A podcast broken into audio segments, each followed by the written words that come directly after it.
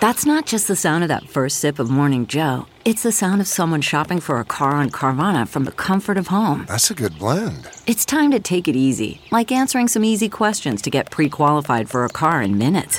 Talk about starting the morning right. Just like customizing your terms so your car fits your budget.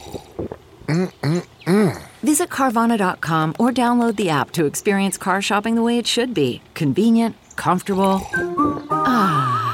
Good morning. I'm Randi Naughton at Fox 2 with your St. Louis news, driven by Bommarito Automotive Group. Missouri records its second presumptive positive case of COVID 19. A person in Springfield in their early 20s recently traveled to Austria. That person is in quarantine at home with mild symptoms. They are expected to recover.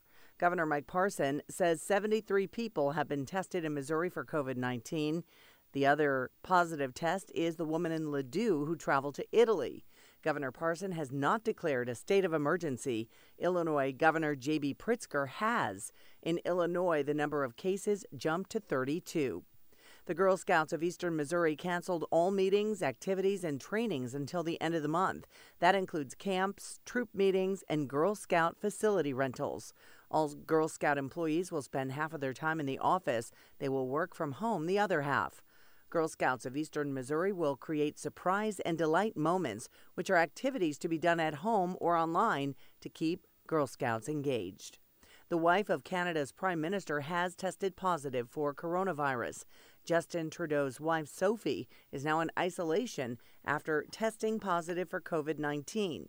The Prime Minister's office says she has mild symptoms but is feeling well.